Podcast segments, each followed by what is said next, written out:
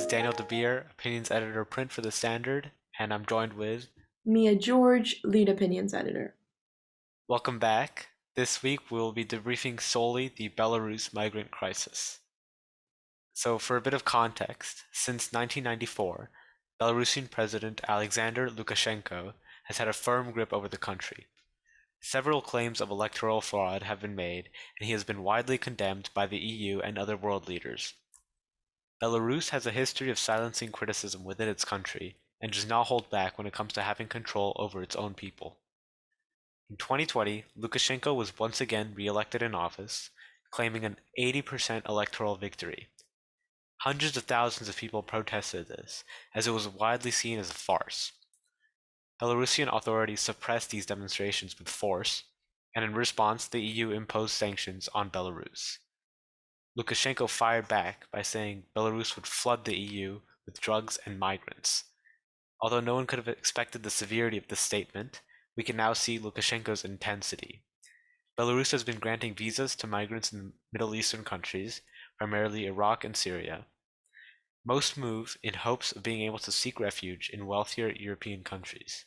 But when they arrive, it has been reported that Belarusian authorities guide them with tools and instructions on how to cross to countries neighboring European countries illegally, which are Poland, Lithuania, and Latvia.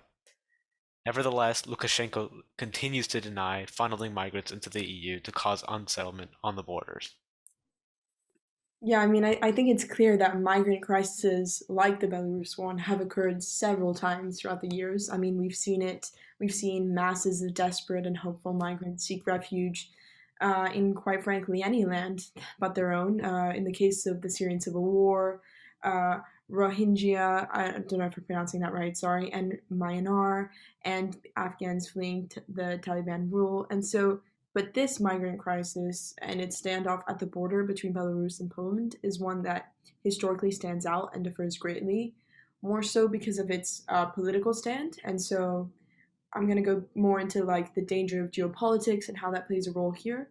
So currently, according to the New York, Times, there is an estimate of around 4,000 migrants um, that are camped at the Polish border and around 10,000 and 20,000 in Belarus.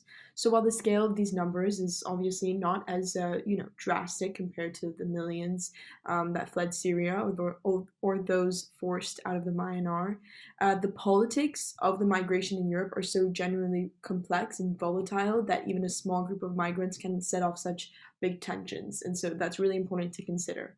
Um, so not to just disregard the um, the severity of the situation just because of the numbers. There's still the um, the violence and the crisis that occurs is still as dangerous. And so, to give some context, um, right wing governing party in Poland has considered non European migrants a threat to Polish culture and sovereignty, and so thus, thus the government's response to the current group of migrants is quite predicted, to be honest. So Belarus has deployed thousands of troops to keep migrants out.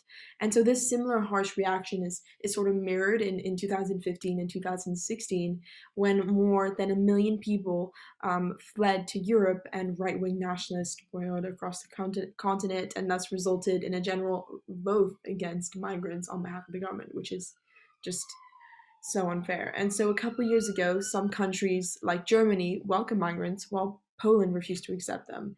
And so now no one is offering to take the migrants in, even though there are life threatening conditions. And I think it's also important to take a look at kind of this like blurred line between understanding migrants and refugees. So I thought that would be um, a good thing to look at really quickly. So, Middle Easterners in Belarus are considered economic migrants, um, and they do not technically qualify as refugees, but it's imperative to recognize that this does not change the intensity that they're facing and the dangers that they face. But international accords define refugees as those that flee violence or persecution because they have legitimate fears and reasons, and thus giving them right to asylum. But uh, for many, the re- repressive governments of Syria and Afghanistan pose just as severe threats. And so, although the wars have quietened, um, you may not see me, but I'm doing air quotes right now. the news coverage has become minimal, but the severity of the situation should just not go unrecognized. Many people in Belarus and Poland left Syria and Iraq to seek economic opportunity, thus why they're considered economic migrants and thus differentiating them from asylum seekers.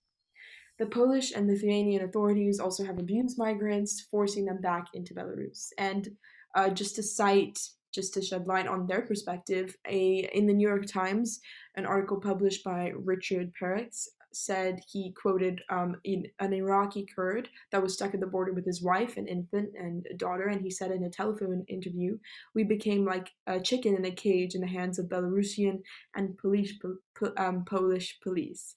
So, as he says in the, in the in the article, the migrants are trapped in a potentially lethal international clash. Clash.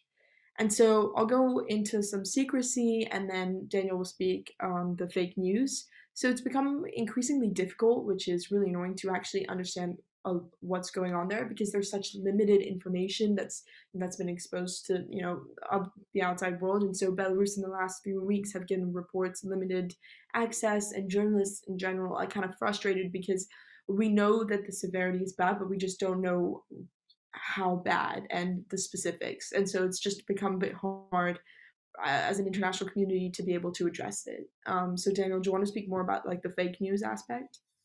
Yeah. So recently with social media, um, platforms online have given Lukashenko a vital asset in this scheme of funneling migrants into the EU. Facebook, in particular, has become a big platform for smugglers and others with malicious intent to spread fake news about borders opening in Poland and Lithuania. Thousands of asylum seekers fell victim to the video reports plastered across their devices, some traveling hundreds of miles just to be met by closed borders and horrific conditions. On top of this, people claiming to have routes from Belarus to Poland have profited from vulnerable and desperate migrants trying to find their way out of the country. I mean, these people have just been relocated from their home countries, trying to find somewhere where they can call home uh, with decent conditions yet they're met with fake news, fake hopes, and these horrific conditions on the Belarusian borders. Yeah, I mean, also, I just wish there was more attention. I, I mean, I, we have seen uh, quite a lot of attention in like the past few weeks, but that's you know that's dialed down a lot, and which is why Daniel and I kind of wanted to kind of debrief the crisis together on the podcast. But it's difficult because it's like, how do we approach it? when such little information has been really given and it's it's very it's very much kept on the down low but every migrant has their own story and i think it's really important that we know more about the situation so that we can come up with a balanced approach that's not going to sacrifice uh, the, the political situation but at the same time is taking in consideration the human rights violations that are taking place and the all the inhumane conditions that they're enduring right now. So, I mean, quickly, Daniel, what do you think, like, as European countries, one, what, what that response is, and is, is there something that can be done?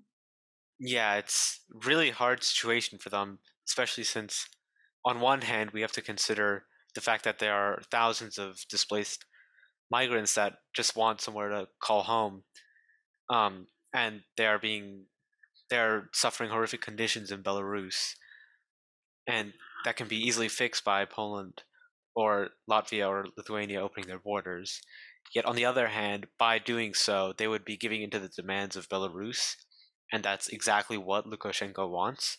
He wants them to take in migrants, and that and he wants to cause more unsettlement in these countries as a response to the uh, economic sanctions placed on Belarus. So it would be almost giving in to Lukashenko by doing so, but at the same time, it is the more mature move as we really have to consider the lives of the displaced migrants. No, yeah, for sure. And uh, yeah, that's that's the end of our podcast. We hope you learned a lot, and we hope that was a clear debrief of what kind of what's going on. And if you guys want to talk more about that with us, you know, always reach out. Actually, we would love to have some guests to talk about some weekly politics events and global issues together, and get as many different perspectives as we can.